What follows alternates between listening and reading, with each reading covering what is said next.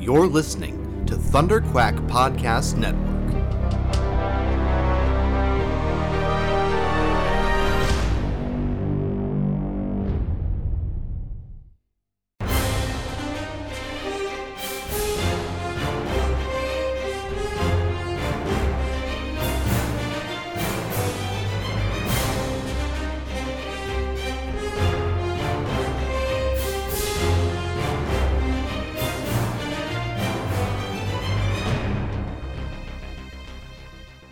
Hello there, and welcome back to Rebel Cells, the Star Wars animation podcast for the Star Wars The Bad Batch episode reunion.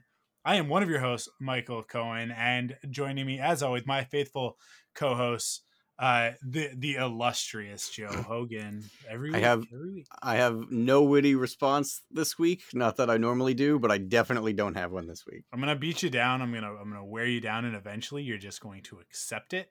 And, ooh, and we'll That just move on. consent is uh is sexy, Mike. I really appreciate that. and uh, and of course, uh, also the altitudinous Kyle Avery. I, I accept my altitude in this Uh, excellent. Uh, man, what an episode! What an Yeah. episode! Um, I've been looking forward to talking with you guys on this one. Mhm. man, I I so so good. I that here's here's the thing. Here's the thing about this dang TV show. All right. It is so consistently good. I am just waiting for the other shoe to drop. Like sooner or later they got to release a stinker, right? Like like like I don't even I can't I can't compare it to anything because it's like when I I'm like looking for a comparison to an episode of The Mandalorian. But to be perfectly honest, I love every episode of The Mandalorian as well. So, uh, yeah, man, I don't know, like like I- it's if the show runs for long enough, eventually we got to get a sunny day in the void. But I, but but right now, like it just every week is something new that uh that is worth talking about that is exciting that is fun um that's that's making us think about star wars in a new way. And uh yeah man it just like they're just they're just nailing it like on on on all levels. And i'm just blown away by the show. Like like i i, I did not expect them to do half of the things that they did in this one. Um and uh yeah i don't know i how about you guys you guys feeling the same Yeah, definitely. Um, I mean, like you said, it's just been consistently good every week. And I've talked about how a little bit for me, like it's been um I don't know, I won't say a slow build, but like this early in the season, it kind of felt like they were still putting pieces in place. And so like I was enjoying every episode, but it wasn't quite like blowing me away yet, or there weren't like those big moments that you couldn't wait to get on the show and talk about, or that really had everybody buzzing. Like it felt like it was still kind of laying the groundwork for it to then build on that stuff and have the big surprise reveals and the big emotional climaxes and all that kind of stuff. And I feel like then that started we started getting to the payoffs instead of just the setups last week when Wrecker went off with the chip and Rex showed up and everything. But then this one, I mean, this was like the first episode maybe since the finale where I was like, holy crap, I cannot wait to get on Rebel Cells and talk about this. Um, and like I said, I, I've enjoyed every episode so far, but this was just another level of uh, just excitement and hype and and driving, you know, really kind of pushing the the story forward now. Yeah, every every single episode of the show, I've I, I know I've said it before. Every single episode makes me want to play with my Star Wars action figures, and it makes it all the more frustrating when uh, they only release a few of them at a time. Hasbro, I- where's my Echo? Where's my Where's my Yeah. Hunter? Not Hunter. I- uh, Wrecker and and Tech. Come on. I really miss the uh, the the the the Clone Wars, that early Clone Wars era where it was like there was like a new wave of like eight figures every, and yeah, they, they were only the three and three quarter inch, but but there was a new wave of them Mhm. every like Mhm. three or four months, um, and and there was always like a new a new clone commander and some clones and. Uh, I mean, like they just kept repainting those clones over and over and over again but I literally I have a bucket and it's just because for every for every Jedi that I bought, I would buy two clones to go with it. I uh, in those early days in like 2008, 2009, and so I just have like this bucket that that Cara and Cassie will inherit uh, pretty soon. Actually, probably Cara will get that. I was hoping to inherit it, but okay. no, you'll have to talk to them. I, I, you're not, you- you're just not as cute as them. Sorry, Joe. I mean, Um, I've been cold yeah. worse. Yeah. you're pretty cute, but Thank you. I cute. appreciate that. I, uh, but yeah, I, I, I wish that we were getting that same treatment with the Bad Batch, but I don't like. This is the thing: is that Hasbro with the quality with the three and three quarter inch stuff has gone down so much since Yeah, that It really has. Yeah. they even if they did like they they won't because they did it for uh resistance and no one bought those figures Mm. but the problem is that like nobody was watching resistance So, yeah, Be- of course. because resistance didn't look like a star wars show because there was nothing recognizable in it right? Uh, and and because the the color palette was so out there compared to most star wars that like if you were watching disney xd and it came on like unless it was one of the previews that had poe dameron and bb8 in it it was like what is this? And that that's why bb8 is in the f- whole first season right before before they get rid of him but like that that that show is just so like unrecognizably Star Wars at a glance that that I think that it just never caught on and it never it never um got it got the audience of Star Wars fans. So that so nobody bought the figures.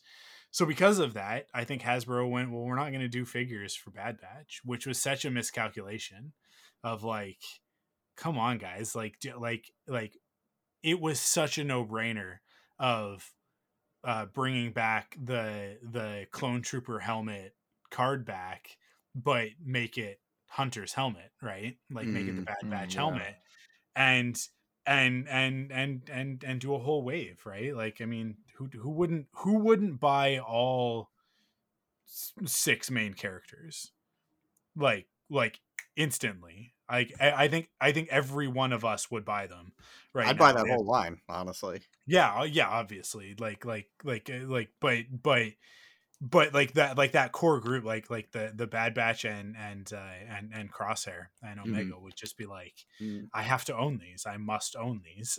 Right? And you'd be like and then eventually if i find one i'll get a sid and i'll get a A poncho rex uh which which I we didn't talk about it technically on the episode last week but before we recorded you had you were like because we were like there's no news so you were like well there is like this rumor because like people are looking at the side of this action figure package um because the the black series figures now have like a Art little that lines up. yeah like a when put like a little next to each other. interlocking thing or Yeah. whatever right when you put all the, the packages next to each other and uh and and there's like a the corner of a poncho arm and people were like it's totally rex and uh and Like a day "No." later, that they, they announced Yeah, it, and then yeah. a day later, it went up for pre-order. Yeah. yeah yeah um so so yeah poncho rex uh, rex now with poncho uh, I got him. I got him and Imperial Crosshair. I managed to snag one of each. uh, I'm very excited. But I want my Echo. Where's Echo? Yeah, I, I because they are. I think they did. They did also announce a three and three quarter one of the the Rex with Poncho, but he's like part of a set, Yes. isn't he? Yeah. Yeah. Yeah. Yeah, but and but that one's the real cash grab because it's like it's very clearly a, uh like not even a repainted figure, but just like a reissued figure Yeah. with, uh, just with the poncho, um, and a couple of other clone commanders, I think. Um, but anyways, and the and the one elite trooper, right? the Mm. one elite uh clone trooper not not clone trooper there's the the what will be stormtroopers um anyways we do actually have some news this week Oh, okay. surprisingly for the first time i think all season really. uh we have episode titles for all of the episodes in july so we don't have an episode title for the next one but but we do have them uh starting the episode after and going all all through july and then we don't have the titles for the last two uh which are in august but uh here they are. Uh, so in in two weeks we'll have Common Ground. Uh, after that, Devil's Deal, and then Rescue on Ryloth. Uh, uh, Infested, and then War Mantle. Um, so I mean, like I think that this actually does give us a little bit of an idea of, of, of sort of the way that the the season's gonna gonna play out um, to a certain degree. But uh, c- certainly with War Mantle being the last one there, I think that is very clearly a build up to the season finale. Mhm. Um, the last two episodes. V- very possible. Right now, everybody's got it like IMDb, w- Wikipedia. Everybody has it listed as two episodes, uh, like episode fifteen, episode sixteen, uh, on separate weeks. So I think maybe we'll see those as as as one thing, but um, uh, like we could get we could get a, a, a double sized finale, but they might they might just do the final episode. That sixteenth episode might just be a forty five minute or or or uh, I mean like because what are they? They they generally run about twenty six, right? So like forty five to to like fifty minute, maybe fifty two minutes. Um, if Mandalorian is any indication, that's probably what we're looking at for the final Mm. episode. But but Yeah. we'll see. Um, Well, and heck, the first episode was what, like 70 or something? So, yeah, the first episode was clearly three episodes uh, fused together. yeah. um, but yeah, I I so yeah, I, it's it's actually kind of funny to think. I mean, like we're we're at the halfway point, but um, having these titles kind of makes it feel like oh, we're actually we're actually going to be done pretty quick. It's almost July, and then we'll go through July, and then we halfway through August, and then we're done. Uh, and then we got to wait theoretically until December, but Star Wars Visions is supposed to be this year. Um, and oh, uh, I Oh, yeah, we are getting a we are getting a first look at that um, uh, first week of July during what is it Anime Expo I think. Mhm. Um, they're doing Yeah. They're doing a a panel that I believe will be live streamed that Ooh. that uh, that we'll all be able to watch. Uh, I wonder if they'll actually show the trailer because a lot of these panels are like, "Oh, we're gonna black it out now for I- everyone yeah, who's hate not that here." Yeah, Yeah. yeah. Um, no, they can't do that because nobody's there. it's Oh, not is it? It's all online. think- okay, I cool. I think it's I think Good. it's online only. Yeah. All right, awesome. Um, I, uh, but yeah, so I I do think I think we're gonna get a first look, and I think we're probably gonna get our lineup of um, uh, uh, creatives involved because Star Wars Visions is going to be an anthology series, right? Uh, anime, different anime creators coming in and doing, uh, doing little episodes. Uh, I, I think that everybody needs to temper their expectations on this one. I think it will look very cool. I think there will be some really rad stuff in it. I think it's going to be worthwhile. I think it's going to be closer to a Forces of Destiny or uh, uh, uh, Galaxy of Adventures than it is to a Clone Wars Rebels. Yeah, Bad yeah. It- these are not. be like full. There's not going to be a story. Yeah. There's they're not going to be 24 minutes. They will probably be 15 minutes at the longest. I guarantee you that one of them clocks in under 7 minutes. I guarantee it. And it and there's no dialogue. It's just music and sound effects and it's probably Mace Windu doing something that is ridiculous. Um, that's my guess. I'm going to go and it's and maybe by the creators of uh, uh, Samurai Champloo or something. I don't know. uh, but uh, yeah, like that. That's I think I think that everybody kind of needs to to to temper expectations on that one. This is not Star Wars anime. This like not this is not Star Wars the anime, right? It is. It's gonna be like like that Star Wars Visions book. Uh, if if ever, anybody remembers that, that was like, Absolutely, I love that book. it's an amazing book and it's full of like these beautiful uh just like some of them are just like individual pages and then some of them like like famously the Darth Maul uh Obi-Wan story that that actually ended to, ends up getting adapted into Star Wars Rebels um I which was a little bit more of a comic but I yeah so I I th- I think that's what it's going to be more like. They these are going to be kind of just uh like eh, short uh, short form animations uh maybe with with some light story. No doubt there will be at least one that's like uh that that's like three different anime stuck together but with like a framing device around it of people telling a story because they did that they, they did that for a batman one uh and they did that in the animatrix and it's like every time any anybody does one of these like anthology anime like like western story being made into an anime thing there's always at least one of these where Mm. it's like where it's like three kids hanging around and they're all talking about a star war and then and then each of their stories is animated slightly different um so yeah i that's that these are my expectations i will be happy if that's what we get and you know maybe we'll get maybe we'll get something a little bit more uh i planned out but but i think i think what they want to do is they want to just like get the best of the best in anime and just say like go. Just like yeah, I'm tell us- expecting a love, death, and robots, but Star Wars. for sure for sure. Exactly exactly.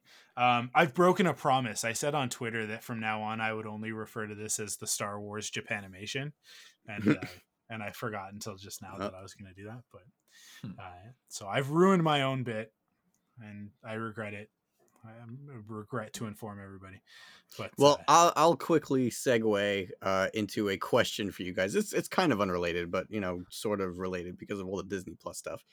I don't expect it to happen anytime soon, but I'm curious if you guys think we will ever see any of these shows, so like The Mandalorian or Bad Batch or even season seven of Clone Wars. Do you guys think we'll ever get physical media of that so stuff? they they just announced that the marvel ones are not getting physical media Okay.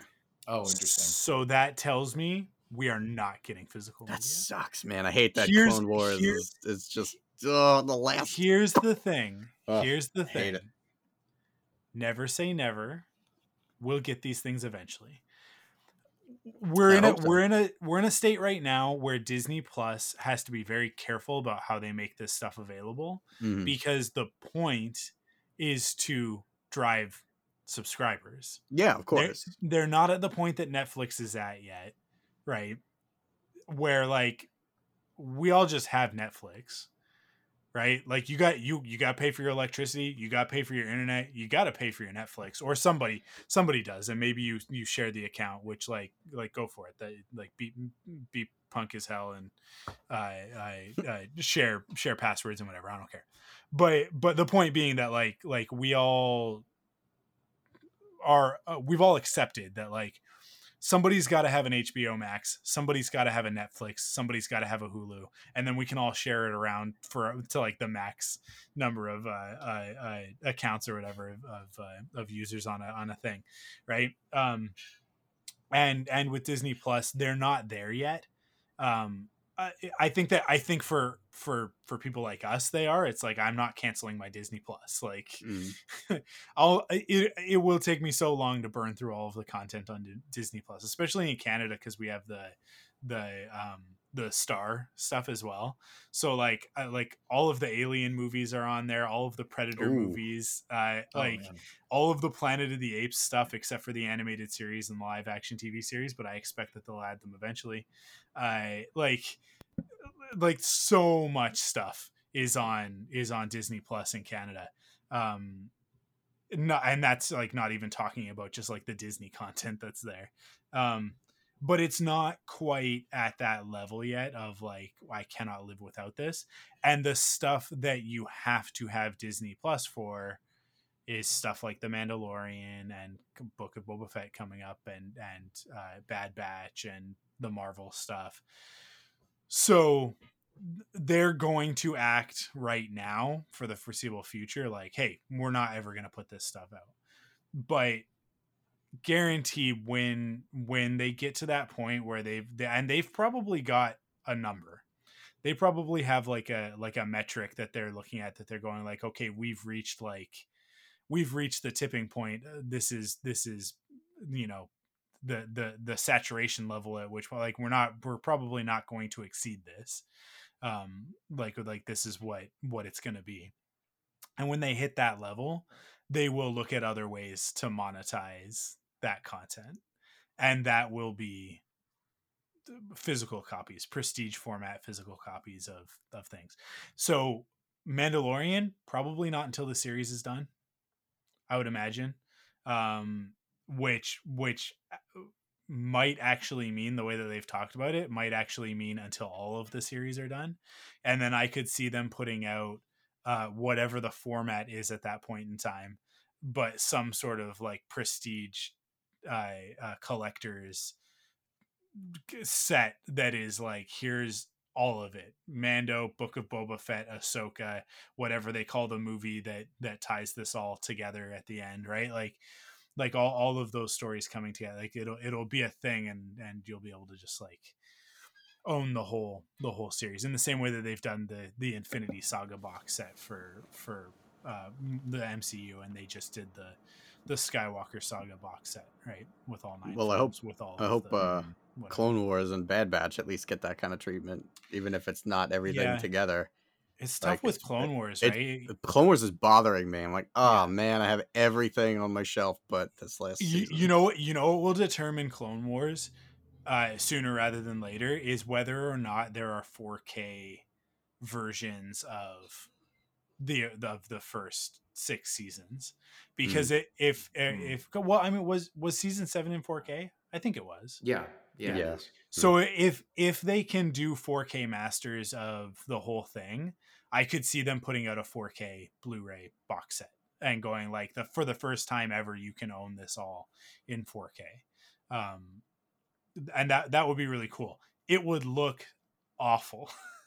Having just gone back and and rewatched the Clone Wars movie, it, beefing that thing up into 4K, like like oh boy, wow! Even even crisper uh, uh, bloom effects on everything. Uh, yeah, se- season one of the Clone Wars, the movie in particular, it's like oh boy, like early days, guys. But we're talking about now, you know, twelve, almost thirteen years ago. So, I uh, coming up on thirteen years actually pretty quick. wow. I oh, like tech moves fast, right? No wonder it Mhm. looks as good as it does now. I mean, like this episode of Bad Batch was chef's kiss. Uh, Oh, gosh, so yeah. good, so so good. Um, but yeah, I don't know. I, I we'll, we will see this stuff eventually. Uh, the, the question the question I will hope, be man. what does physical look like at that point in time? Mm. um because you know like it might be at a certain point it might be a stick like because i because i i don't think that we're gonna get discs past 4k blu-rays i i think that whatever is next it's like they're not gonna uh, spinning disk drives is not the wave of the future. Um but having having owning something physical does still make sense of like i want to have this. Um and i could see them how cool would it be to get a box set of all of the book of boba fett and uh, sorry all of the the mandalorian stuff with like book of boba fett and everything and like all of season one of the mandalorian is on a beskar like a like basically a usb drive that looks like a beskar Hmm. ingot right Hmm. um and then like what would season two be i don't know like uh uh what what what was in season two that was shaped like a i don't know maybe it's just maybe you just get a uh, what what's that thing a, a camton what what do they call it Camtono. camtono yeah camtono Yeah. like that's the like this is what you're getting is you're getting a camtono and every season is just a usb drive shaped like a beskar ingot and you like and it opens up the way that it does in the show and all that That would be pretty freaking cool. Yeah, even, I'd even it, if they, right? even if they did it as just, and you're you know you're talking if like it gets to the point where they're all just on thumb drives or something. But even if they were, um, discs you know, s- something, still yeah. on 4K discs, if you just did like a sort of set of steel books, and each steel book was you know the case Yeah. looked like Beskar on the outside, that'd Yeah. be pretty cool. yeah yeah i don't know uh, And they I- had like the season numbers engraved into it or something like that. it's it's it's probably silly to try and predict what that's going to look like because god knows what the technology is going to be but uh, yeah it would be nice to own physical stuff for these things. I, i'm at the point with the marvel movies where like i don't know like do i do i keep going past the infinity saga? Like like i guess i already have technically with uh with uh far from home but but you know, like with this next phase, if they're not even going to put the, you know, WandaVision and and Loki and stuff like that on on physical media, then it's not like like it, the, the collector in me is like, well, what's yeah, the, the point, completionist. right? Mhm. Like the collector in me honestly says like I should probably just get rid of all of the ones that I've got and replace the whole set with the Infinity Saga 4K set, right? Like because because most of the ones that I have are are are just regular Blu-ray. But yeah, I don't know. I don't have an answer for you, Joe, other than the stuff that I just said. Which Other was- than we hope so. Yeah. Uh, do you guys want to get into the episode? Oh Yeah, yeah, let's do it. episodes. What else you got? Give me more!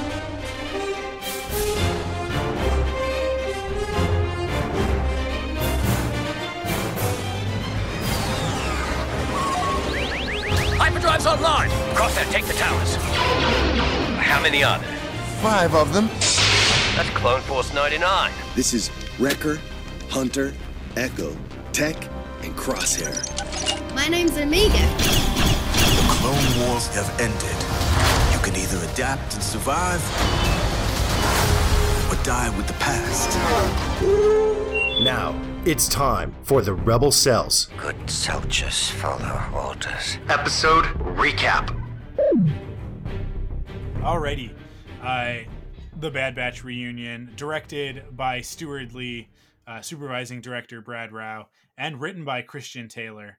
Uh, here we go. Crosshair reports in to Admiral Rampart and Prime Minister Lama Su. He tells them that scrappers on Bracca reported a power surge aboard a Jedi cruiser, the work of Clone Force 99. Though Lama Su suggests that they be returned alive, Rampart gives the order to terminate. Back on Bracca, Wrecker teaches Omega how to disarm an explosive before they're recalled to the cruiser. On the way, Echo realizes they're being watched. They give chase, and Wrecker grabs onto the speeder as it takes off. He eventually falls, but Echo stuns the driver shortly after. Uh, these poor these poor scrappers, they really didn't. They, they they bit off more than they could chew. This this is more than they bargained for, certainly Mhm. um and uh yeah i mean like like i hope i hope that they were safe uh, somewhere on that cruiser as uh, it just erupted into chaos later on but uh, uh these these poor guys glad, i'm glad that cal was not with them no cal yeah, Kestis. true.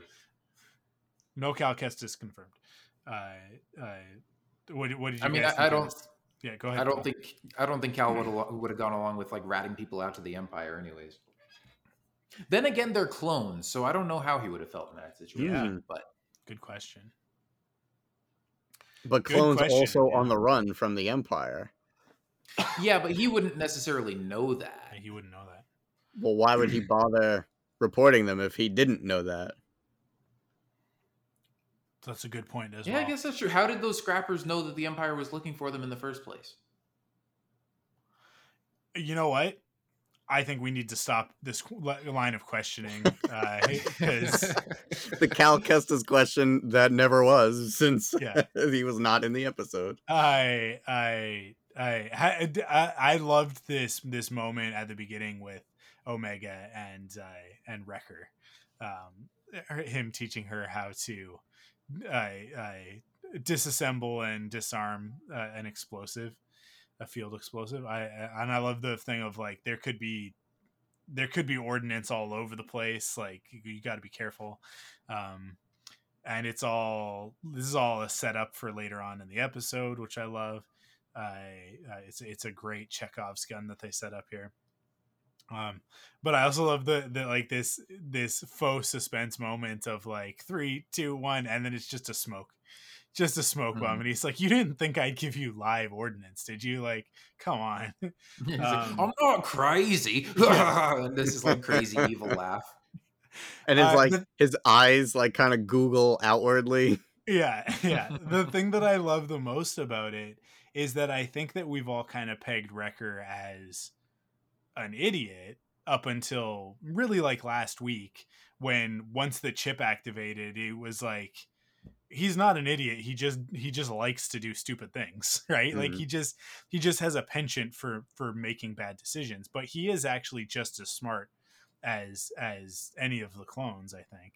Um or or at least has the capacity for it. It's just like here we see him in his element with explosives and he's he's very much uh, uh in control of the situation which i really liked seeing that side of him because it gave us this extra level of depth to Wrecker that that I think was missing. That and this is the stuff that like when we talk about the Clone Wars arc with the Bad Batch, that I was like, I don't understand how this character can be part of a TV show. He's so one note, right?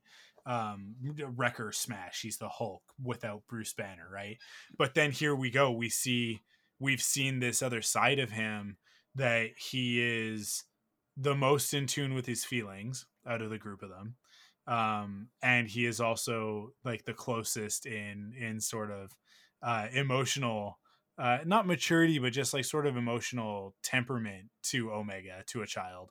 So he's like this good bridge between the other troopers and and and omega. And he i think the coolest thing is that he's actually like she doesn't know how to be a kid right?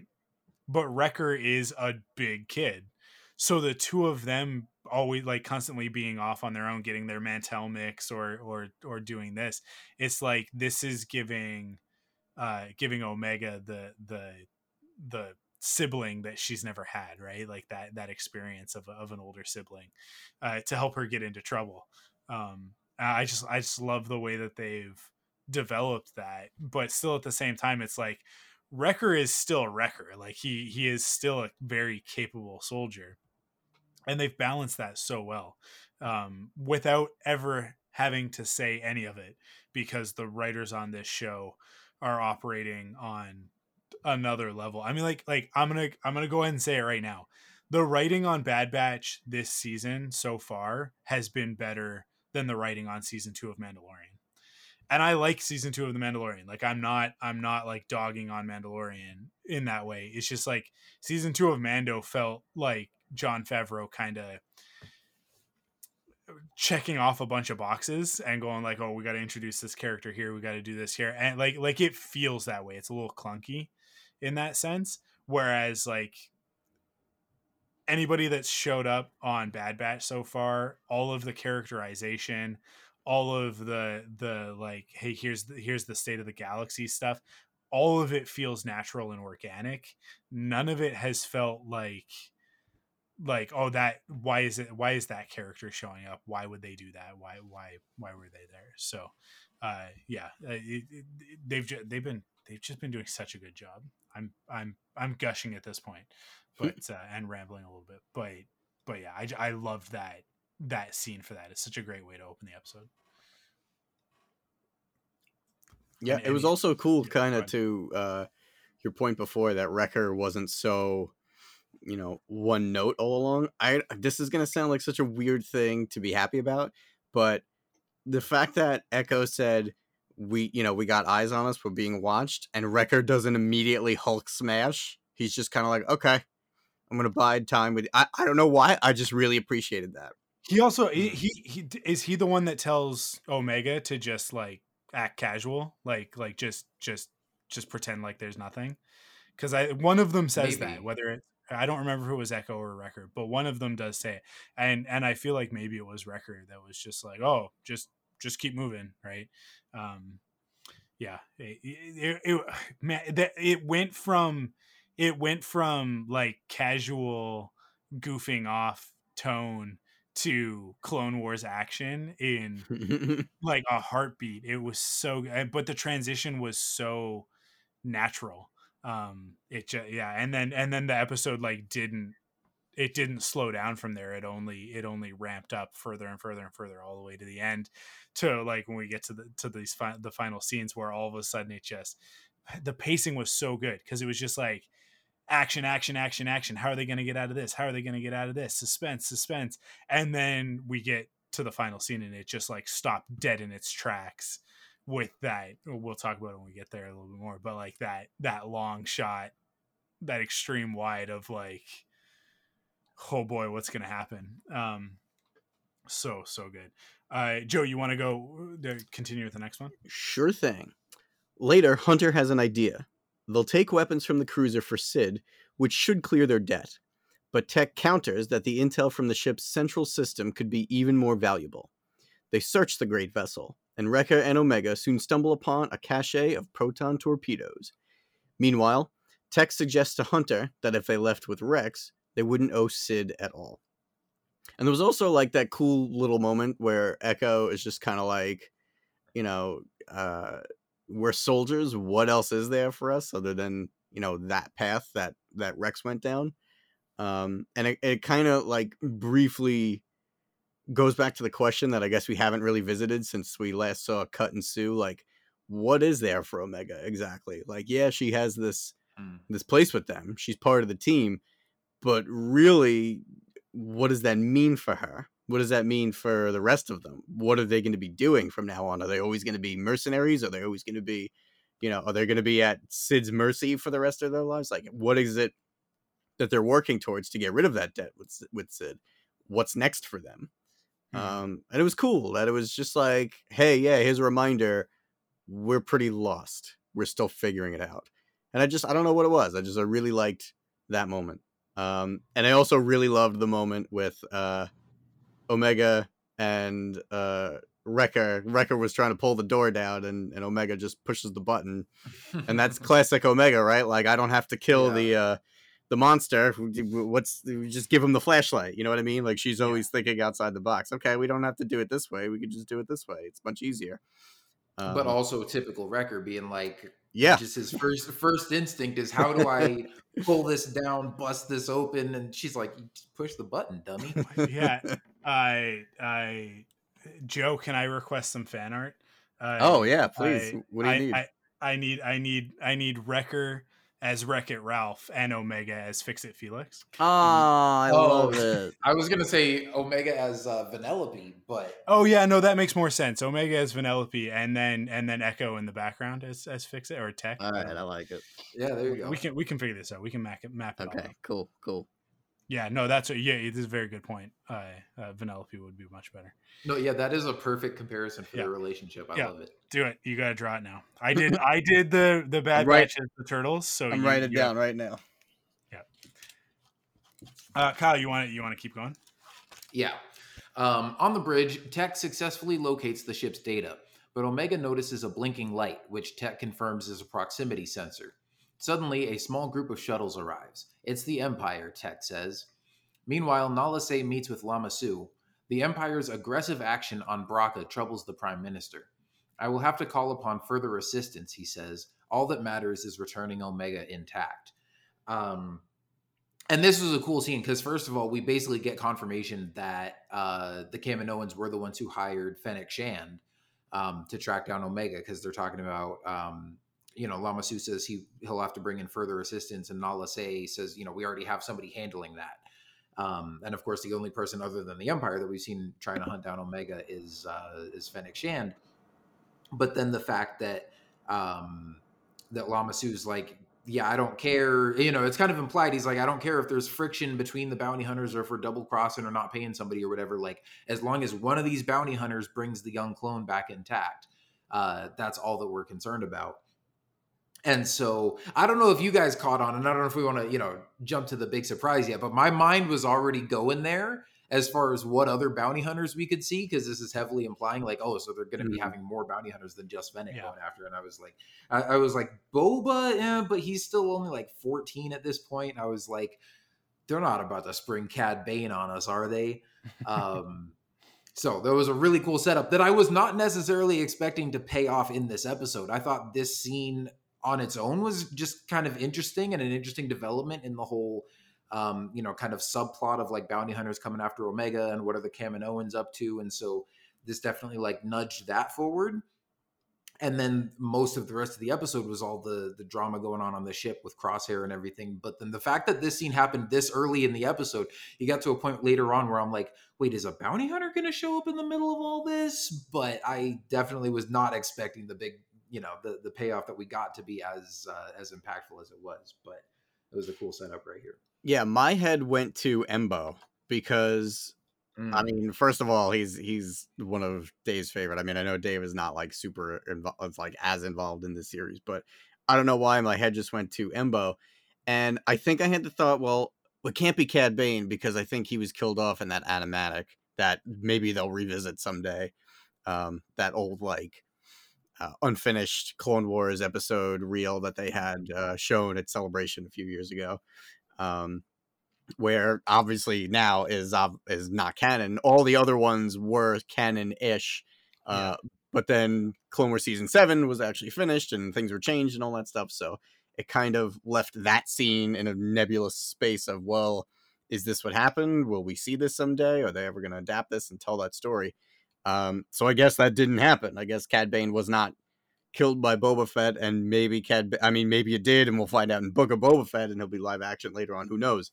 Um, but I, because of that, I was like, no, I think he's dead because of that animatic. I think it's gonna be Embo, and then forgot about it until obviously, you know, we saw dead dead clone troopers all over the uh, Marauder later on. But Yeah. Uh, yeah, I- yeah. I mean, like, I, I, yeah, I think we all were doing like the mental checklist of like, who could this possibly be? And I, I don't know, I, I don't know why, but my mind first went to Aurra Sing.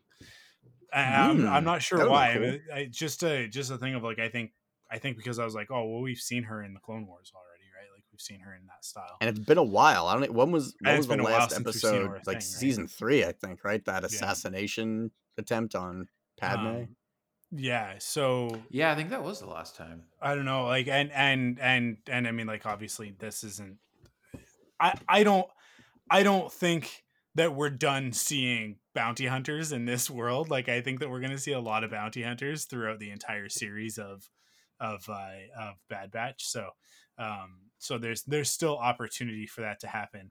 I I depending on how long the series goes, it could be cool to see to see Lando Calrissian at some point and maybe see Aurra Sing in relation to that as like a Hmm. lead into to to what we uh, heard tell of in Solo. Um, I because how how old would Lando be right now? Because Lando's a little bit older than Han, right? like he's a he's a he's a few years older than Han. Yeah, I think. I mean, that kind of seems to be the implication. Like at least in Solo, like Lando seems more experienced and like he's been So around Han- a while and has Han's legends built up. around ten him. right now, right, or or thereabouts.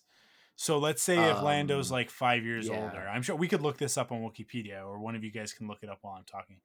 But like, let's say Lando is five years older, so he'd be like 15 right now. Let's say the series goes on for five seasons, he'd be 20 by if if a season is a year. Let's pretend. Uh, it's Star Wars. It's all made up and in space, you guys. I don't know if you know that. Um, but I, I, I could see that being a thing where like we see a very like the youngest we've seen Lando, uh, as a as a tie into Solo and into the Lando series, uh, that they're working on. That could be cool. Donald Glover voicing young Lando. Lando's middle So- name is Balthazar. Yeah, Yup. Landonis Balthazar Calrissian. Right? Is there another word? Is that is it, it's the three names or is it is does he have four? Yeah, Lando it's the three. Balthazar Calrissian. So according Um, to Wikipedia, he was born 43 BBY, which is, and we're in what about 19 right now, so he'd Yeah. be like 14 or 24. No, 24. Oh, so like right. Lando can show up this week. like Lando can show up whenever. I I He's 11 years older than Han. let's uh man, guys, throw it on the table. Lando can show up at any point in time on the Bad Batch. Yeah. let's put that out there into the universe. Uh, Donald Glover could just do the voice, just pop in, do a voice. Uh, although I don't know if you've seen The Lion King, his his voice performance Meh. not so uh, not so great. They really, they quite literally phoned it in uh, with a lot of The Lion King. I remember seeing a, an interview. This is a total tangent, but I remember seeing an interview where somebody asked him what it was like to work with Beyonce, and he was like, "I don't know," because he didn't. like they Yeah. recorded completely separately, and they never they never met until I think the premiere or something like that. Um, even though they sing a duet in the movie, and it's like, yeah, huh, you can tell. Uh, it's such a bummer because like uh, Jungle Book was so good, and then Lion King was such a disappointment. Uh, Yeah. Shall I continue? Are, are we ready Please. to keep going? Please. yeah. Let's Uh, go. the Bad Batch scout the ships and see Crosshair. They jam his signal, but Lone Star. Only one man would give me the raspberry. uh, anytime somebody talks about jamming a signal, every single time, uh, Mel Brooks, you are raspberry. Only one man. As a kid, I never got that joke. Like it, I was. I am so ashamed of how old I was before I got that joke oh, because it's such a it's such an innocent joke of like only one man would dare give me the raspberry as in sticking out your tongue uh at, at somebody right? I i it's yeah it's, it's, spaceballs is so great. I the team regroups as the empire did, did i finish that sentence? No i didn't. They jam his signal but hunter knows it won't be enough to stop him. The team regroups as the empire has already secured the marauder. They'll need a covert way out. While stormtroopers ooh it says stormtroopers in this. Oh boy. We're Hmm. there guys. I because this is the official star wars.com recap right? Uh, while stormtroopers copy the as, uh, while stormtroopers search the jedi cruiser the bad batch sneak in the shadows. Tech patches into the empire's comm channel. Upon hearing where the troopers are headed hunter leads the bad batch in the opposite direction to the artillery deck only to find crosshair and his squad waiting. It was a trap. If only uh, we had Ackbar around to warn us um, hey, he's out there somewhere too. He's you in guys space somewhere uh, yeah. after uh, the Last Jedi, floating Now- around somewhere. I'm gonna open up StarWars.com and and take a look at these pictures because they call them they're calling them stormtroopers, but they were definitely Oh, they were definitely still in clone armor. they were Yeah. definitely in clone armor, Yeah. right? But I guess Yeah. we're I guess we've just updated our terminology Yeah, because like there we're- are yeah. there are elite troopers with yes, crosshair, yes, but but Mhm. there are also regs, right? They're just Yeah. shiny regs. Yeah, no, and all the regs were still just in the regular phase two clone armor. Yeah. Um, But um oh, this was interesting though because I, I don't know if you guys thought of this, but I almost thought we might get a uh like a Mandalorian type situation where the Empire, you know, destroys the Razor Crest. Um and when Crosshair show up and they they tell him to go secure the ship, and I was like, you know, not that I want bad stuff to happen to the Bad Batch, but I was like, wouldn't it make more tactical sense to just blow their ship up so they can't get Yeah. away? I was like, why why do you have guys just camping out at the ship? And then of course it's like, oh, because you got to have the reveal later when they're all dead. But Yeah. um, yeah, for for a while here, I was afraid they were maybe going to lose their ship and have to find another way off Bracca. no, that other thing from Mandalorian season two happened at the end of this episode. well, yeah. uh, awesome. I I you guys want to keep going? Actually, same episode, I think, right? Wasn't it the same episode of Mandalorian? It was the same, yeah, yeah, because Yeah, it was the the, it was the tragedy, and there were two tragedies in that Yeah. episode. Yes. True, true. Uh, okay, I'm up, right? Yeah. Yep. Okay. Uh, well, I will uh, very quickly. I will say to the the uh, the part that you read, Mike.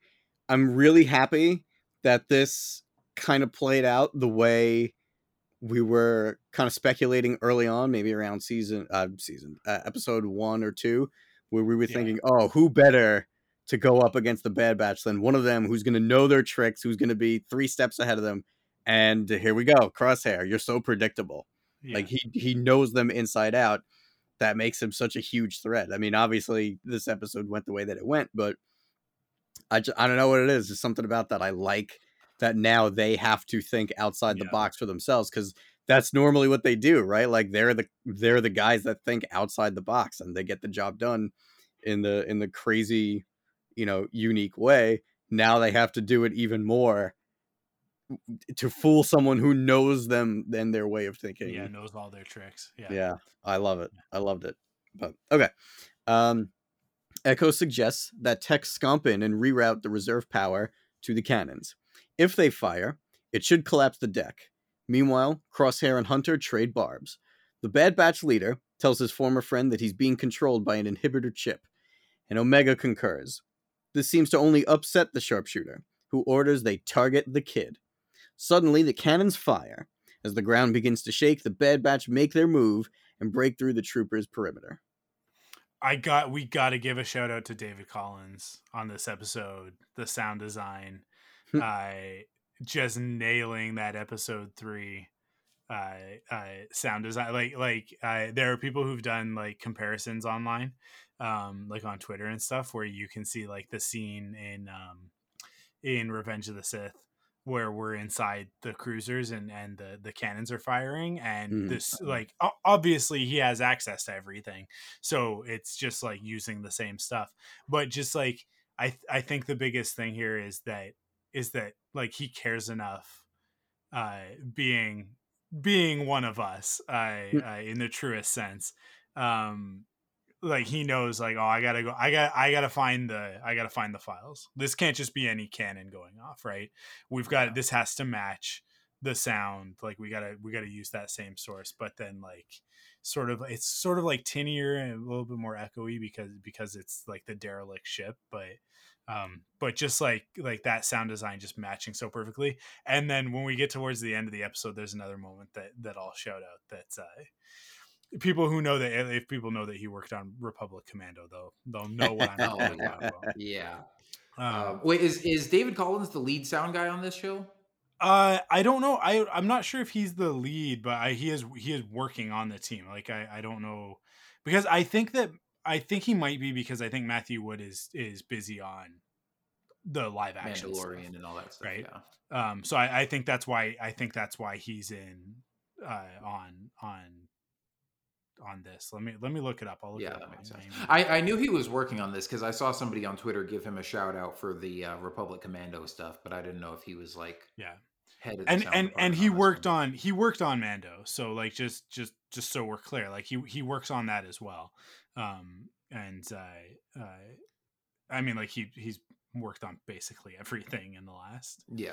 uh, man, I don't know, maybe they might not uh oh this is all actor. Let's let's uh keep moving on down. What one uh who who's next? It's it's you. Oh well, I'm next. I just wanted to real quick talk about like Yeah, this this shootout though. Um, obviously, you know, tense standoff.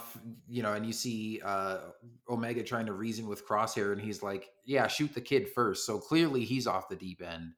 Um, but then you see them, you know, spring into action, and they're they're taking the guys out, including Omega, who takes out a couple of these troopers. And I'm still wondering if they're going to address at some point the fact that like even though these guys are all brainwashed by the empire and their enemies and the bad batch are doing what they have to do to survive like just sort of address the fact that they're you know killing their brothers um or these other clone troopers and especially for omega like you know it's um i don't know just something that i wonder if they're going to get into sort of the psychology of and see if they they feel a certain type of way about that. Um but then just the rest is you know it was a really cool fun shootout and i love as they're trying to escape um and the that one trooper with the flamethrower comes up to try to stop him and you're like oh how are they going to get out of this? And wrecker just yeets the proton torpedo at him and they get out get right out So, uh, so just to answer the question, uh, Matthew Wood is still the supervising sound editor on.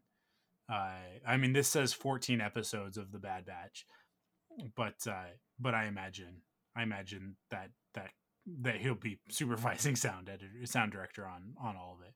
But uh, David W. Collins, re-recording mixer, sound editor, sound designer, and then he's got some uh, uh, supervising sound editor as well. oh okay uh, so yeah, I think I I think that it's a situation of like Matthew Wood is probably like like checking in Mhm. and and being like like what what's up? How's it going? Like like uh in the same way that like like supervising director does uh of like oh is are we are we there for you know the majority of it? Are we are we solid? But then um but then david acorn uh, not david acorn david w. Collins is doing the majority of of the the actual like the actual like legwork i think on it. And re- re-recording is like i think that's all of the stuff that we're talking about where it's like like grabbing all of the existing stuff and and bringing it back in and and uh and tuning it specifically for that along with sound editing and sound design. So so he's pretty responsible. He's pretty responsible for it. Uh, yeah for sure. How do you guys feel, um, at least right now, about the fact that it's clones versus clones in terms of I mean, think about where we were emotionally at the end of season seven of Clone Wars, right? Where Ahsoka and Rex are now against the entire Star Destroyer full of, full of clones, and it was just like, no, no, no, no, this oh, this sucks. I hate this. Clones versus clones, Ahsoka versus clones. This is horrible. We knew it was gonna happen. But like, I don't know what it was. Like this episode, I just kind of found myself. I mean, not with Crosshair, but with all the regs, especially, it was just kind of like, okay, yeah, these are the faceless clones that gotta go. Um, I feel like I kind of lost that. Oh, this situation really sucks for for think, myself at least.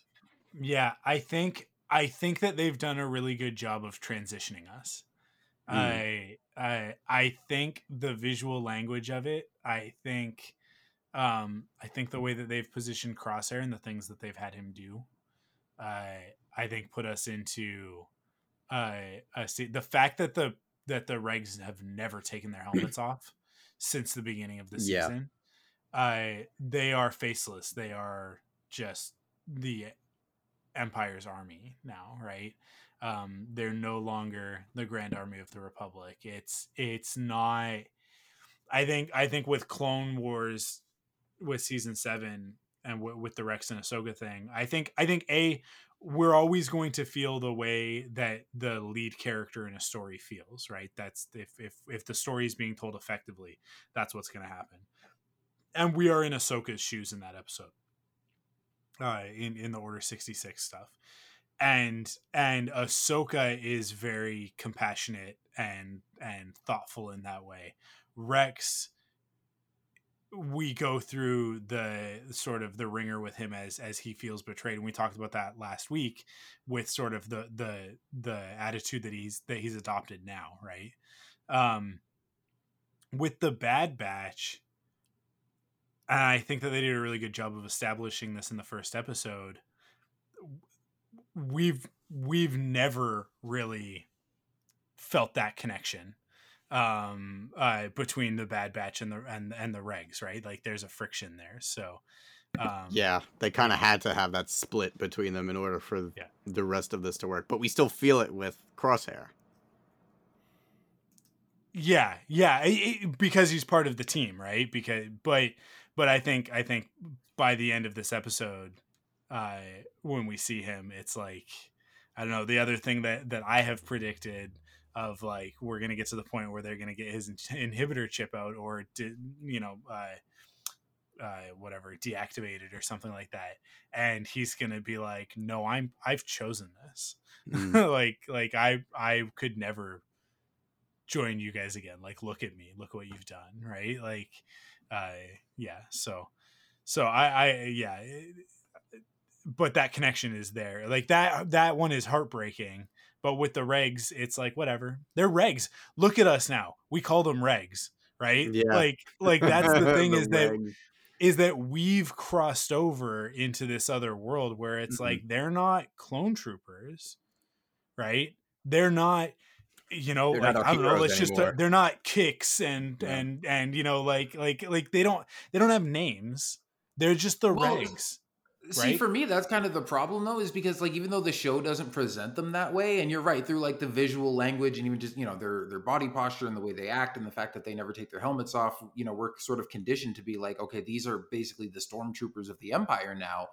But also those of us who've watched Clone Wars and know everything that they went through, we know like these yeah. are still those same guys that now just are being controlled by these inhibitor chips to serve the Empire, and they think they're doing the right thing by being loyal soldiers, but it's like for me at least, I still kind of feel bad for these guys, but I'm like, are we supposed yeah. to just get over it and accept that these no. are stormtroopers now, or are no. we going to address this at some point? And you know, so I, it, it, tr- trust me, have faith.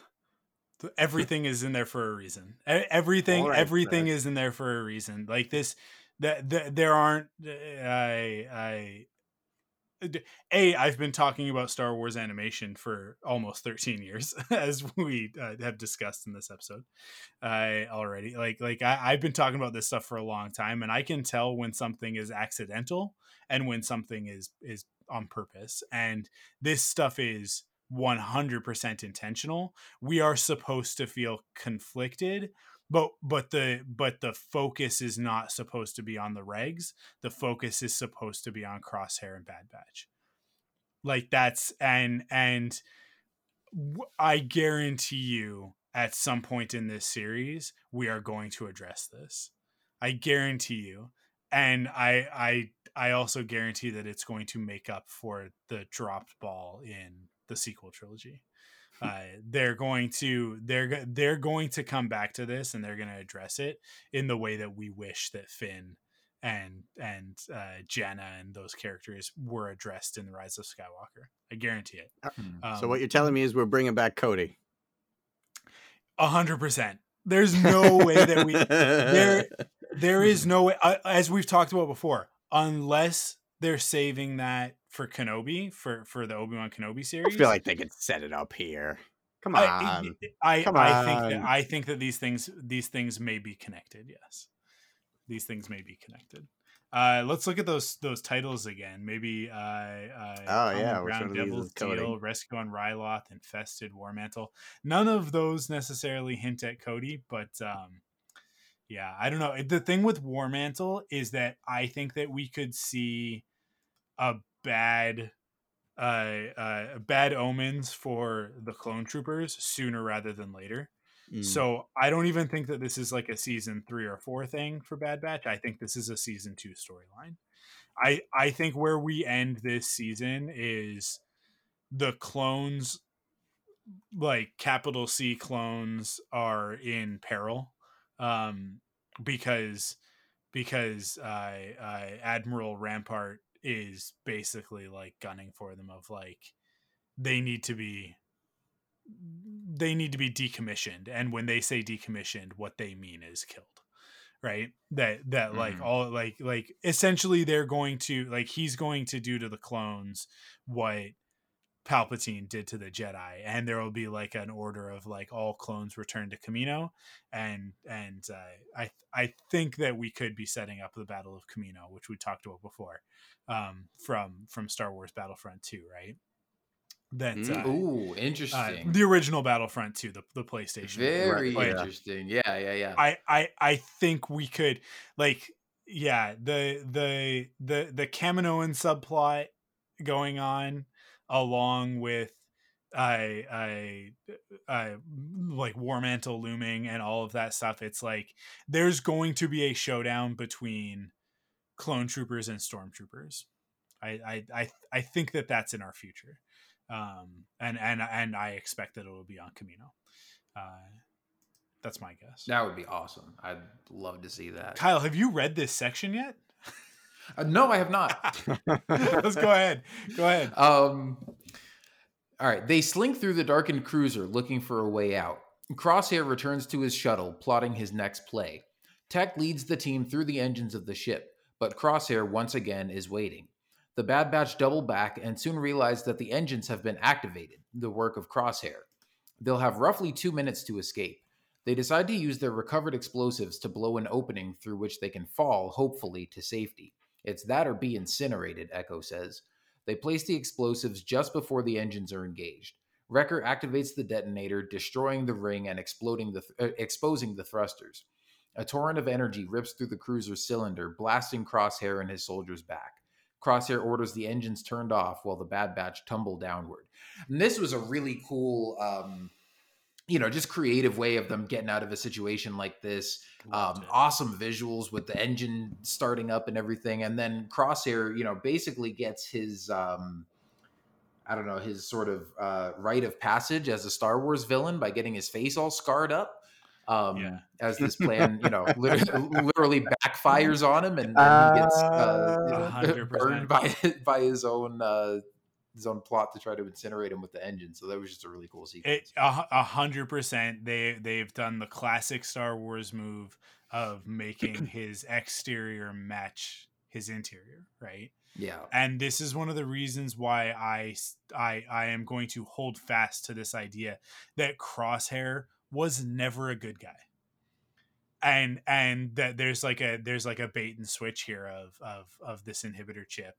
Um uh, of them being like, can we intensify the inhibitor chip? And they're doing that, like they've done that but that it probably wasn't necessary.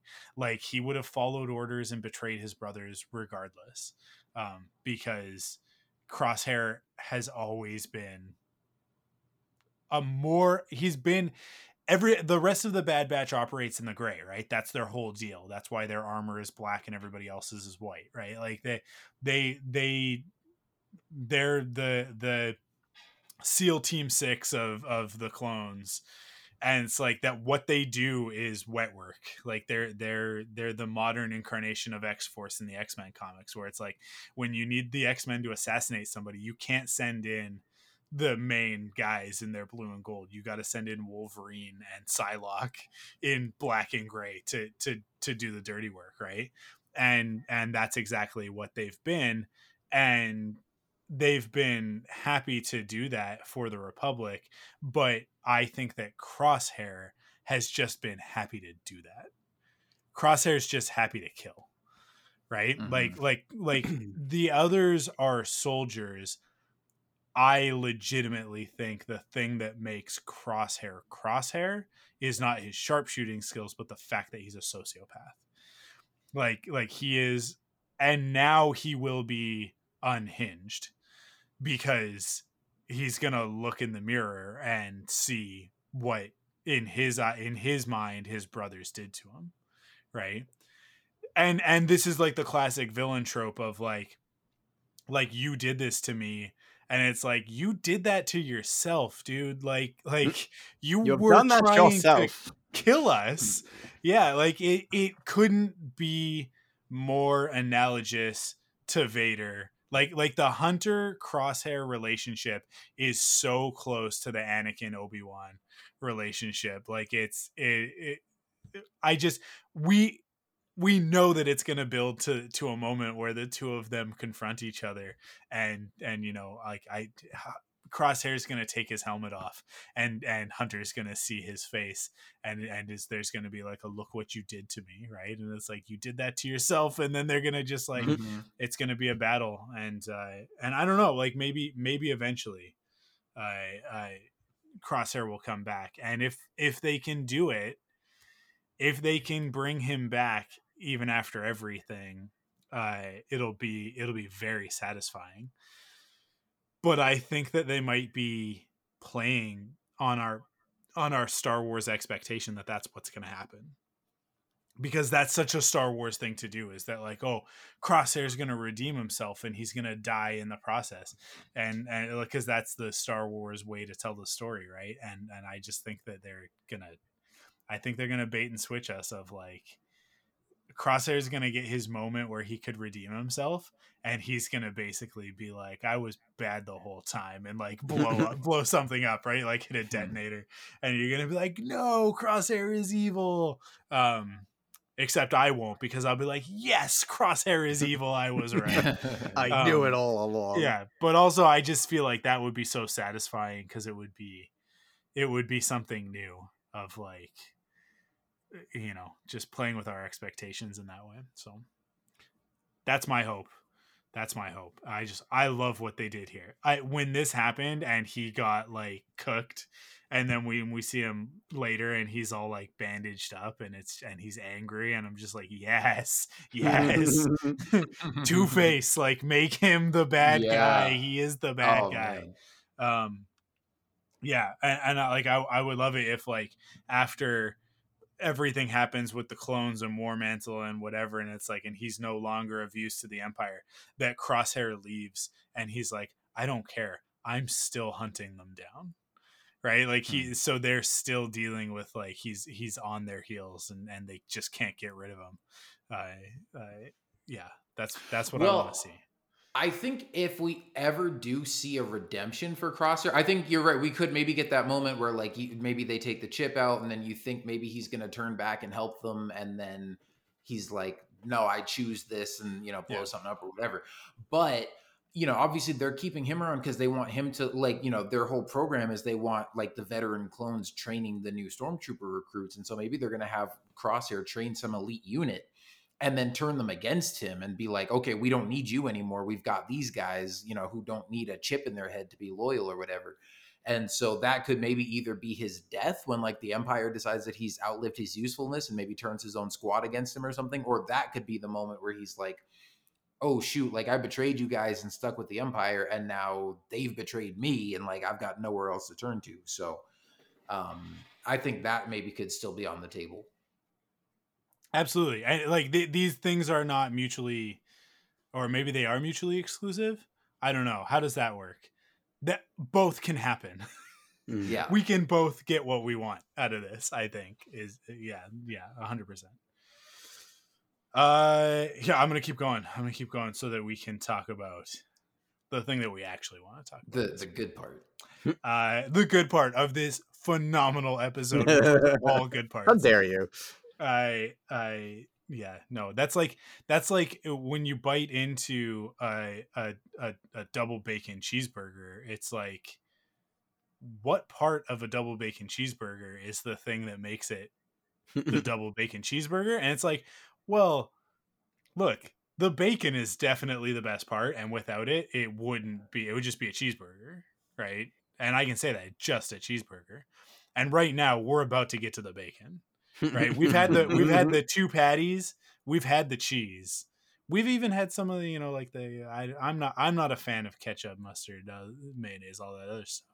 But but we've had all that already. Now it's time for the bacon. And Yeah. and but this and, was like and and, and a was like little bit of lettuce next to the bacon but but that's fine uh, yeah. No, uh, this this was like biting into a delicious looking cheeseburger and not realizing there was bacon. yeah the bacon was hidden And you get to this, you get to the, you get to this point and go, oh Yeah. shoot, there's bacon in here yeah, too. Yeah, yeah. I, I ap- apologies to to all of our kosher and halal friends out there uh, that uh, that that that can't follow us on this analogy, but just just trust us. You guys are I- missing out. Uh, yeah, I mean, I hate to say that because it's like you know, but uh, but but it's true. It's true. Uh, here I go. Hunter and Omega reach the Marauder first and find the Imperial patrol already defeated. Wasn't much work, says a nearby voice. Omega looks up to see a bounty hunter, Cad Bane, standing in the ship's doorway. Who hired you? Hunter asks. Bane won't answer and demands the girl. Bane and Hunter stand off, ready to draw their weapons in a scene that takes roughly 30 minutes to play out. Uh, in, not in real time, but certainly in my heart. Uh, the gunslinger is too quick. I man, and like this is it. Like they went there, right? Like they they they did it, and uh, Cad Bane's not going to be outdrawn by a clone trooper. That's the thing is that like, and I'm glad that they did this because, uh, as as as much as the Bad Batch are enhanced clones and they're you know they're the best of the best, I still need to maintain the the the reality that like Cad Bane has never been slowed down by clone troopers, Mhm. right? The Mhm. Jedi have a hard time slowing this guy down. Right? Like we have we have literally seen Obi-Wan Kenobi and Quinlan Vos Yeah.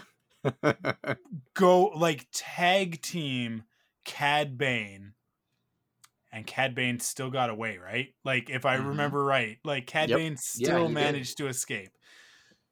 So as much as I love the Bad Batch and as much as Hunter is like the like he like he's he is the cream at the at the at the top of the Bad Batch even. I Cad Bane is Cad Bane, guys. Cad Bane's Cad Bane, and that's like that's that's all I'm gonna say about it uh, right now because that like that's all that needs to be said. I and having him show up here and Todo 360 coming back was cool too. But uh, uh that's the that's that's that other like you know like oh oh the oh this is crisp lettuce cool. Um because like I do do I love lettuce? No, but but like as far as lettuce goes, this is pretty crispy lettuce. Uh Todo 360, he's pretty crispy lettuce. Um I really sound like I'm from the 90s, right? Like that's like a it's a Todo 360 already sounds like a move in a Tony Tony Hawk game.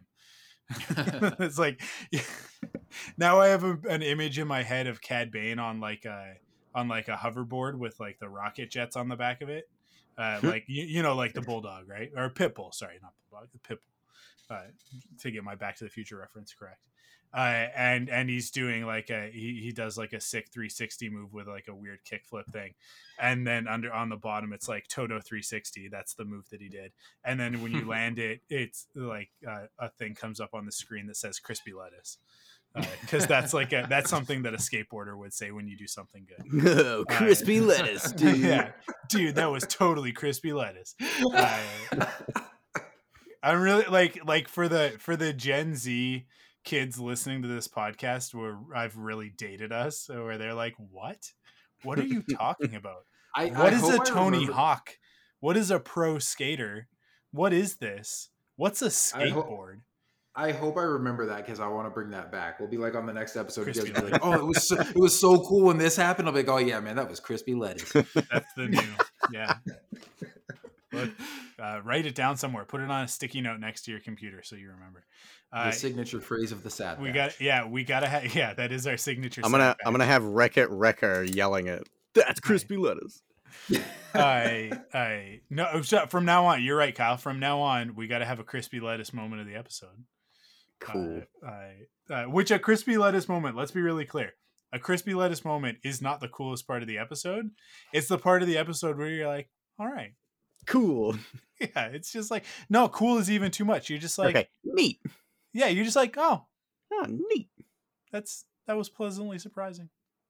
I I because that's what Todo 360 is in this. You're like, it's like, oh my god, Cad Bane is back, and then Todo comes out, and you're like, oh, Todo 360 is there. Cool. he could have just been alone, but he's not. Todo, Todo Yeah. Todo's there, and because like because I we we don't see Todo all that often, even though we see Cad Bane frequently throughout Clone Wars. I I Todo is not necessarily always with him.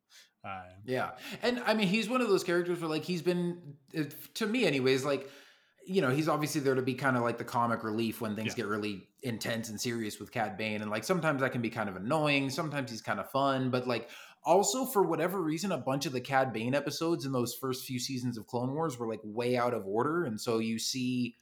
Todo get blown up in one episode and then he's back in the next episode Yeah. and you're like, oh, so this must take place before the last one. And it's like, no, actually it takes place after, but he just rebuilt him. And so it's like, what the heck is going on with this guy? So like certainly was not my favorite character in Clone Wars, but seeing him show up here with Bane, I was like, Haha, it's you know, crispy lettuce.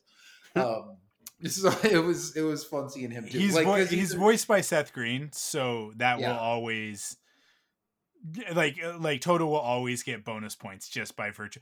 We've talked about Todo 360 about 300% more than we actually should have on this episode at this point. so I am we're going to cut it off there and just say that Seth Green is is fantastic. Um I but uh but but yeah, I uh, Todo not the most exciting part of this episode. Uh, like I said, we have talked about him far too much. I I But the actual Bane Yeah. standoff, The Bane and- reveal and was so reveal good. and everything.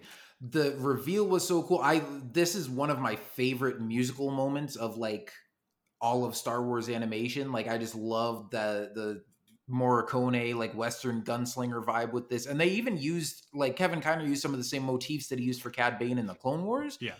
but again, like it didn't have the the I don't know the the guitars and the harmonica or whatever it was that gives it you know that that rich western vibe like it's you know kind of some of the same melodies but in Clone Wars it was just kind of like intense bounty hunter music and here it's western gunslinger music and I'm like wait can we go back and like put this music with every Cad Bane Yeah. scene we've had before cuz this just brought a whole new level to it it was so cool yeah, I, Kevin Kiner has been at the top of his game since uh, Clone Wars season seven, I think. Yeah.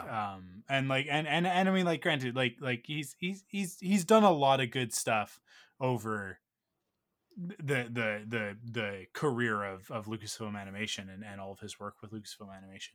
But there, certainly in early Clone Wars, there was some stuff that felt like really out of place.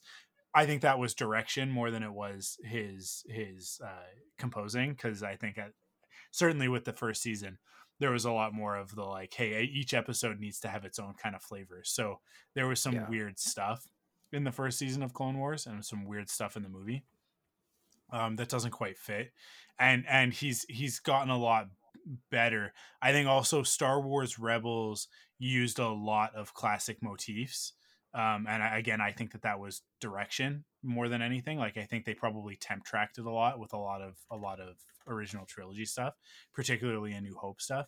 So there's a lot more of that flavor, and you don't really get. I don't find that you really get a lot of Kevin Kiner in Star Wars Rebels, um, but but with Bad Batch, I I feel like he's managed to. I think because of Rebels, really find that Star Wars uh the spirit of it a little bit more than he did on on even like the Clone Wars stuff up until season 6. And I think like he carried that through into Clone Wars season 7 even when you get into the the um the stuff uh in in the Ahsoka arc where it goes all like synthwave which like i love i in in fact that's my fa- those are my favorite music pieces from all of clone wars is like the burying the dead the, the that final piece from from the, Oh, the last yeah. episode of clone wars Mm. is so good it's so good um it's got like that blade runner vibe but it still feels really star wars um it just kind of it, it takes two things that i love and just like smushes them together into a beautiful uh, beautiful love child of of blade runner and star wars. Uh and uh uh but like but with bad batch i feel like bad batch has its own I don't feel like we've gotten a lot of like Star Wars callbacks, right? Like like it doesn't it's not like Rebels where it's like every once in a while we get like, oh, there's a little bit of like the the TIE fighter escape. There's a little bit of the Imperial March. There's a little bit of this, a little bit of that, which I think is what we're more used to with Star Wars stuff. But Bad Mhm. Batch to me feels like wholly original, but at the same time like he's cranked up the the the quality of of his composition um like and the originality of his composition to to a whole new level i think because to be perfectly honest i don't notice the music in this a lot other than the fact that like i like you can feel it right? But it's not it does clone wars the music would sometimes take me out of it because it would be a little bit much it would be a little bit over or it'd be a little bit too same with rebels it'd be a little bit too much of a callback to something where you're like oh it's the leonardo dicaprio gif right the the, the meme yeah. i And sometimes unintentionally too, because like Yeah. in Clone Wars, he would sometimes like reuse music from a certain scene in a different scene, and it wasn't supposed to be like a callback. It was like, wait, why are they using the same music here that they used in that one other scene? Like Mhm. when this is, you know, I associated this music with this character who's not in this scene. Yeah, exactly. But but I think I think because the Bad Batch is in such new territory with these characters, um, and because they have their own theme and all of that stuff, that like he's he's been able to just kind of like keep it self-contained and into its own thing.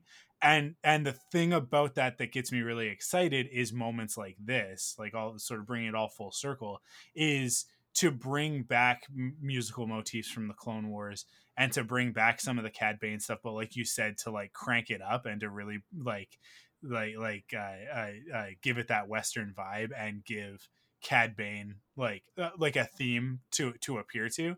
Um, I it, like yeah like when we get to see other characters down the road, like let's say if we get to see Ahsoka, which is likely at some point we'll get to see Ahsoka in this series.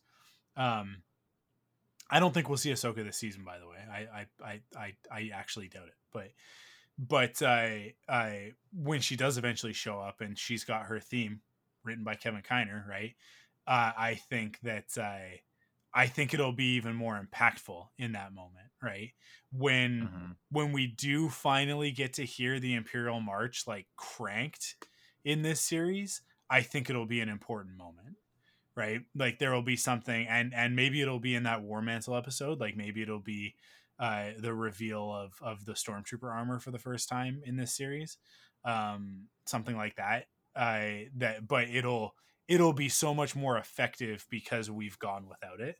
Um so yeah, I just you you you I went on a little bit of a a little bit of a rant there, but um but you kind of you just brought all of that to the surface of like i have not been kevin kiner's biggest fan throughout star wars animation throughout lucasfilm animation um and not to say that like i don't like his stuff because there's actually a lot of it that i that i enjoy quite a bit but like i think even like with star wars rebels in particular it always felt like it was trying a little bit too hard to be star wars and I was like, kind of do your own thing. Like just just just you know, like you're a good composer. Like do your own thing. Stop trying to tweak John Williams because it's not. It feels weird. It feels off a lot of the time. Um, which isn't necessarily the case for everybody who's ever done it. John Powell did an amazing job in solo of of uh, uh, of of of tweaking and melding and and like the medley of of Star Wars stuff that he brought in. But uh, uh, John Powell, right? That's right. Is that correct?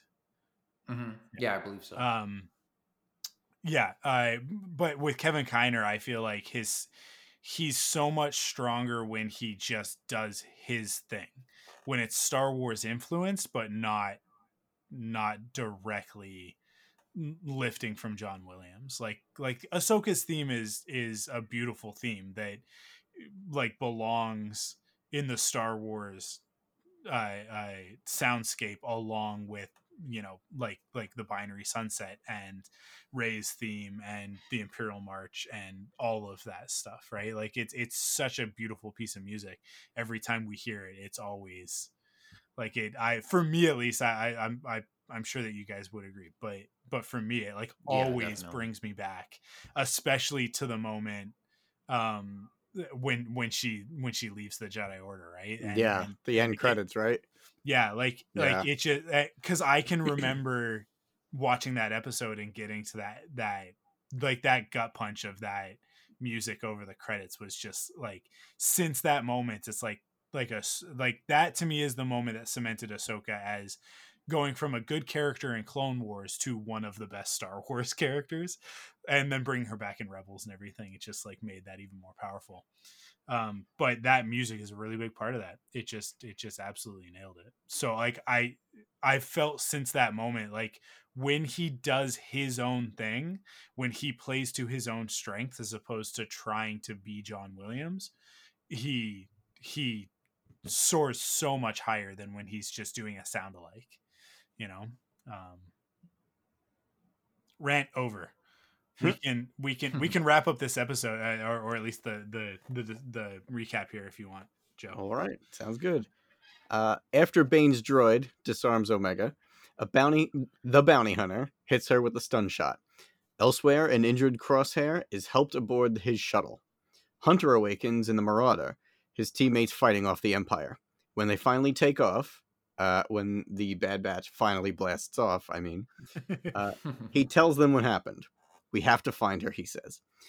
Gentlemen, if I can very quickly continue the double bacon cheeseburger analogy, absolutely oh, absolutely. the Republic Commando POV shot on the Yep. inside of Hunter's helmet when he wakes up is that little piece of bacon that falls out when you're about three quarters of the way through the burger and it falls onto your plate and you forget it's there and you finish your burger and you're almost just about full and then you see that little piece of bacon that's on the plate. That was that POV shot for me. yeah and it's Or just find, finding it's it- extra fries at the bottom of the bag. yeah, it- there you go. it's so crisp and it's got just a little bit of sauce on it hmm right like just a little bit just a just a, a sousant of of the sauce and uh and it's just yeah yeah you're right you're right i'm thinking of five guys when i'm talking about this and now i really want five guys that's the burger that i'm imagining because that's the like that is definitely the burger that like when you're done you look in your tin in the tin foil and you're like oh damn there's still some good stuff here I uh because uh, i don't know about you guys with but with five guys I I the saddest moment of Five Guys is the last bite, and you're like, I really I can't I can't get another burger, but I wish I could. I really wish I could. Uh, I don't know if you guys feel about Five Guys the way that I do. I'm do you even have about Five Guys? Do you? eh, Yeah, we have five guys. Oh, well, oh, yeah, we have it I've here. Five guys over Yeah. here. Yeah. Okay. Okay. Um, I'm always- I'm on always- the West Coast. Our our, our go to is In and Out. So Yeah, so we don't. I don't have In and Out up here, and I haven't managed to go to the- go to any of the ones in, in the states yet. So, uh, I ho- but hopefully you the can't next get time I- bacon. You can't get you can't get bacon on an In and Out. So that doesn't apply for this. That's not a that's thing. not an option at In and Out. Nope. Uh, okay, Matt Campbell, you're listening to this. I don't know if you're listening right away, but at some point you're listening to this. You've been telling me, "Oh, In and Out, In and Out, In and Out. We gotta go In and Out. You like Five Guys? We gotta go In and Out." They don't have bacon. Get out of here. It's not going to be Five Guys. It's not going to be Five Guys. Also, the barbecue sauce at Five Guys is just like, oh, so good, it's so good. Uh, I'm super hungry now. I ate dinner, Yeah, but I'm super dude. It every time we record, it's the middle of the night for me. Like everything's closed right now. I can't. I can't get anything. Maybe McDonald's is open, but what's the point? See, Aren't see you- if you aren't- had I thought In-N-Out, you're in the city that eight- never sleeps, Joe. I am in Yeah. the suburbs that do sleep an hour away from the city that never sleeps. The suburbs. You, you guys real need to get sleepy. yourself some In and Out out there because they're open till like two in the morning. Uh, there's one in I think Long Island, which is about an hour and a half away from me, and Yeah, but I, who wants to I'm go not to Long. Island? Am I right? Am I'm I just- right? I'm just gonna- Long Island burn. I'm just I- gonna go to the uh to the kitchen and make myself bacon and eggs instead.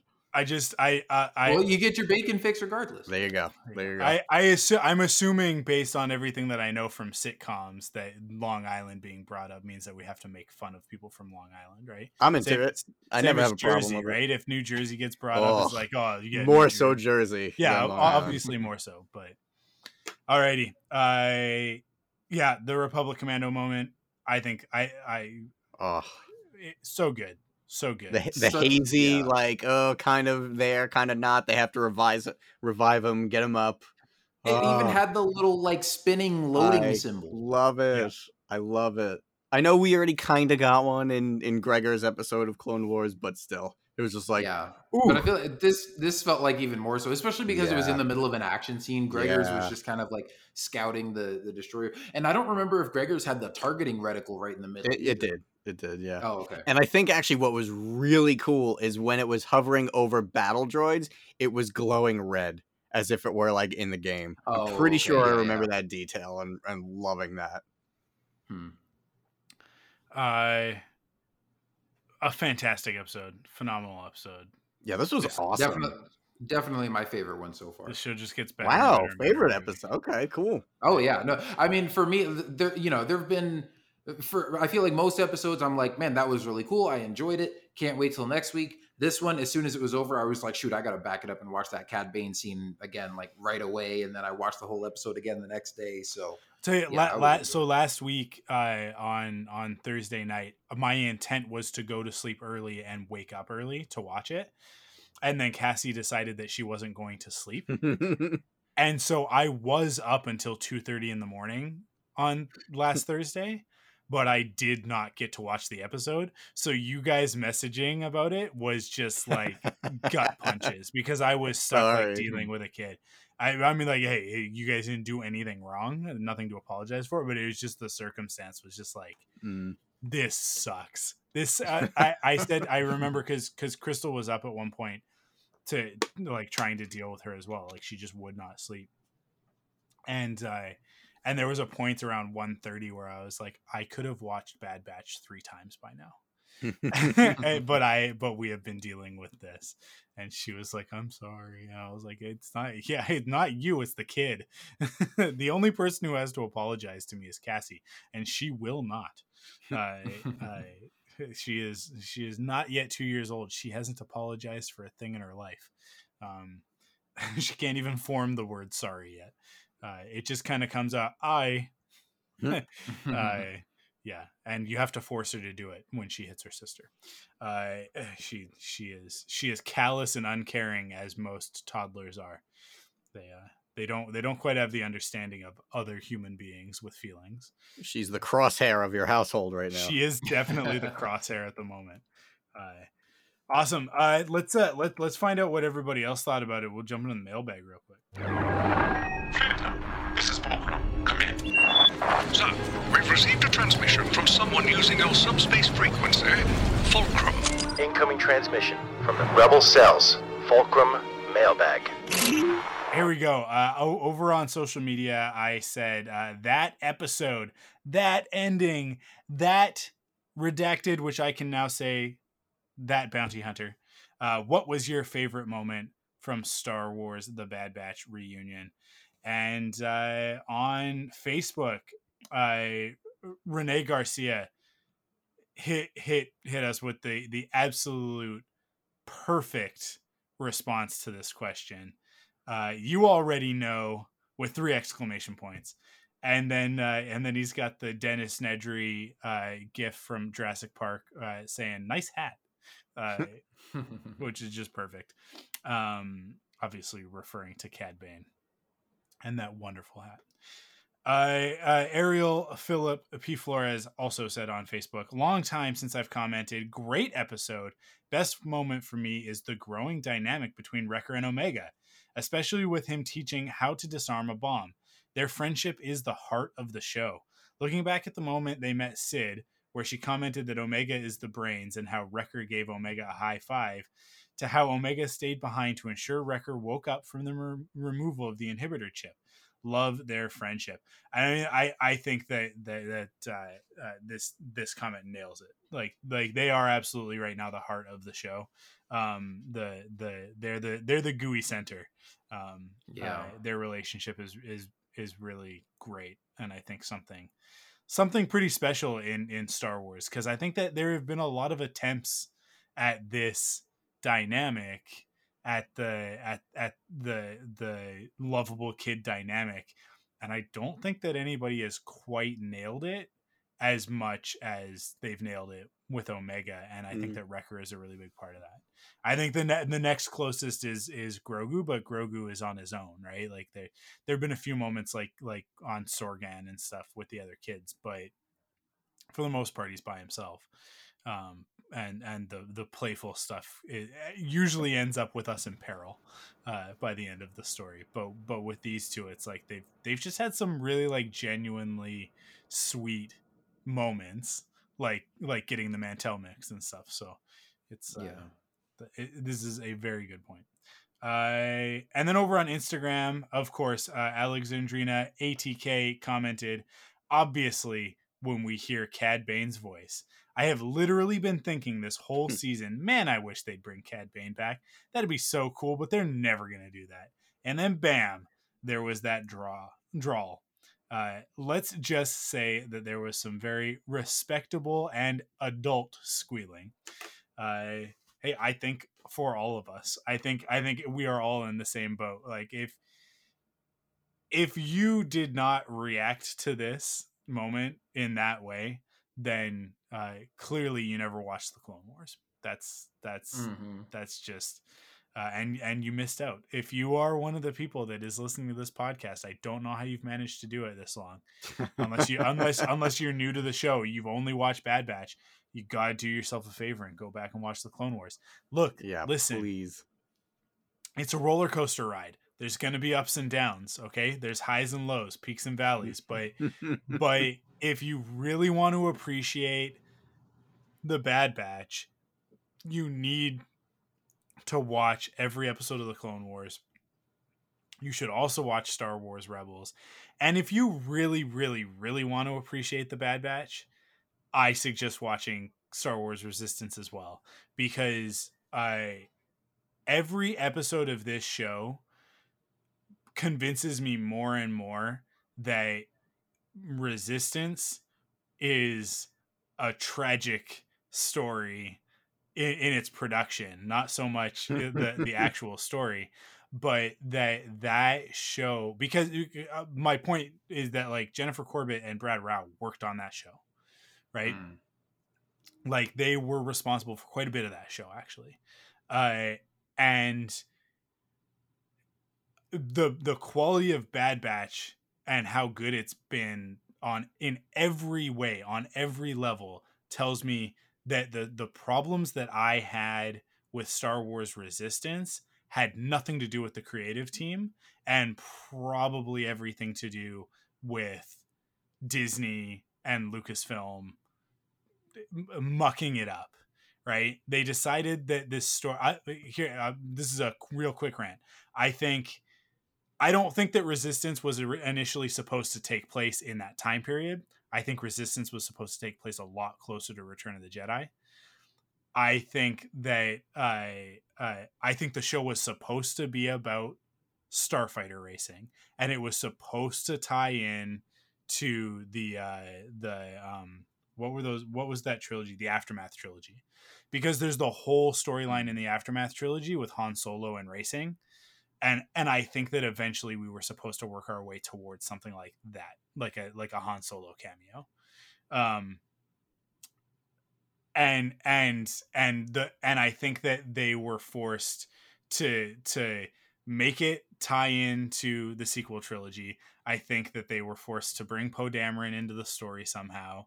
Uh, and BB-8 so that there was a recognizable character so that it wasn't just a bunch of original characters like Star Wars Rebels was because because that quote unquote didn't work because Rebels didn't have as big of an audience as Clone Wars which had nothing to do with Rebels and everything to do with the fact that you went from Cartoon Network airing it on Friday nights and Saturday mornings to airing your show on Sunday nights at 10 p.m.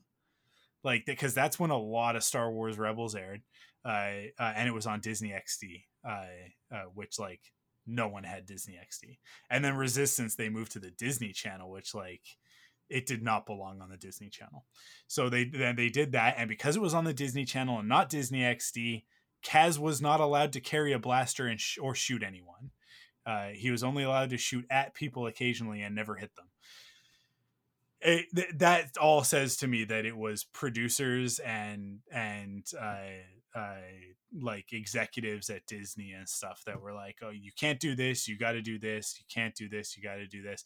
And they managed to sneak stuff in to Resistance, like Flix and Orka, uh, and and uh, and and that's why the only reason we know that those two are in a, uh, I mean, like it's it's an interspecies, same same sex, same gender relationship.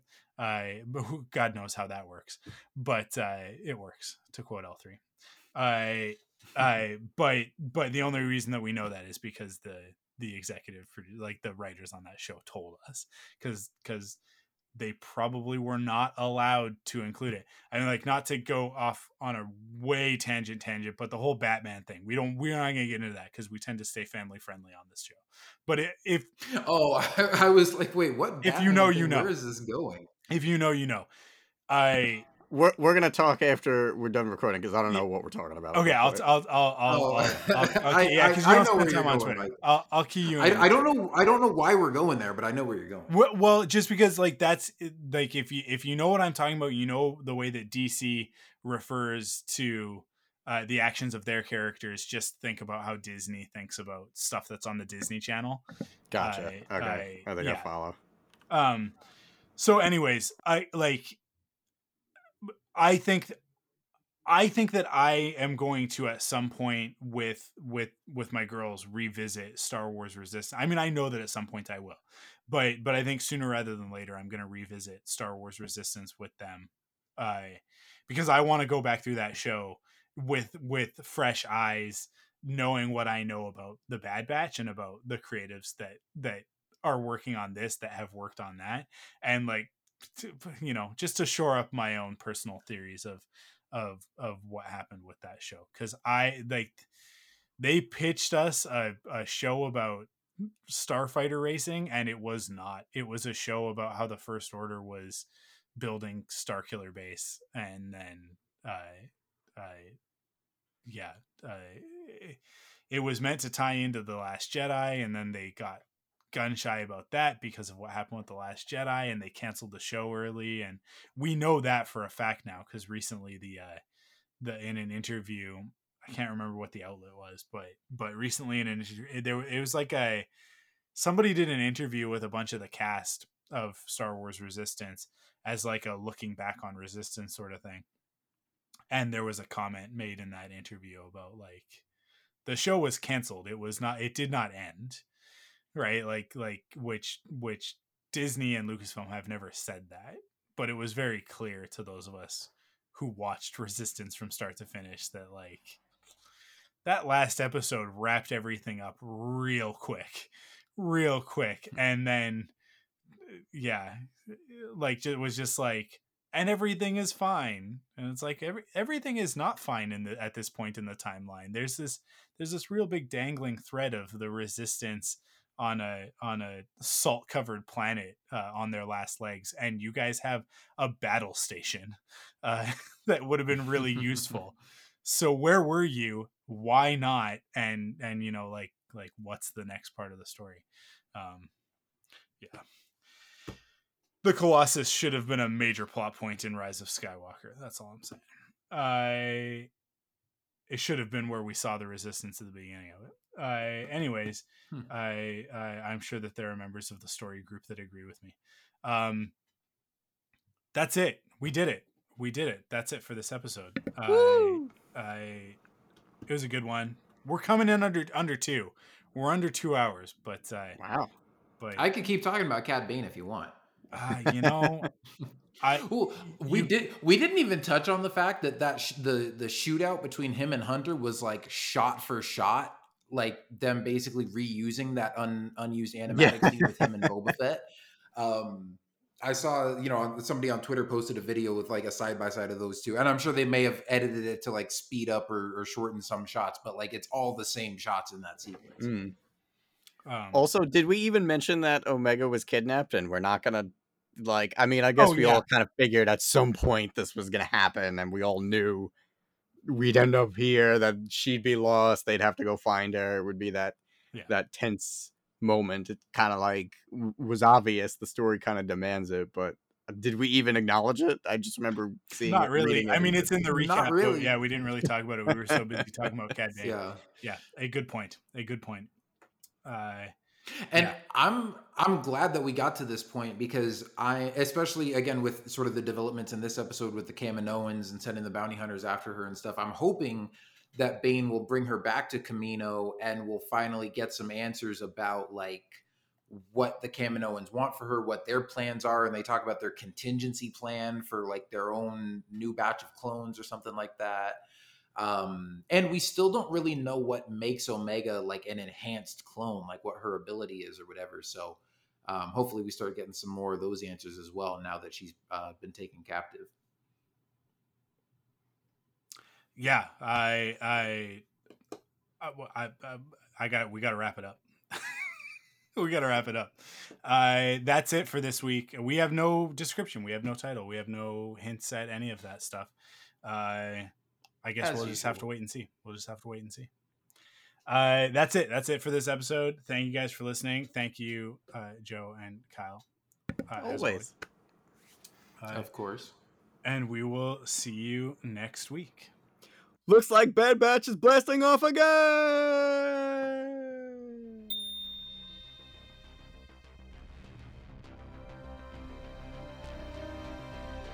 Follow Rebel Cells on Twitter and Instagram at Rebel Cells and on Facebook at Rebel Cells Podcast. You can support the podcast in three ways. First, by going to the podcast service of your choice, leaving a rating and review to help others find the show. Second, by heading to store.thunderquack.com to pick up some merch. And last but not least, by heading to patreon.com slash thunderquack and kicking in with your monthly pledge of support to get cool rewards like exclusive podcasts and more.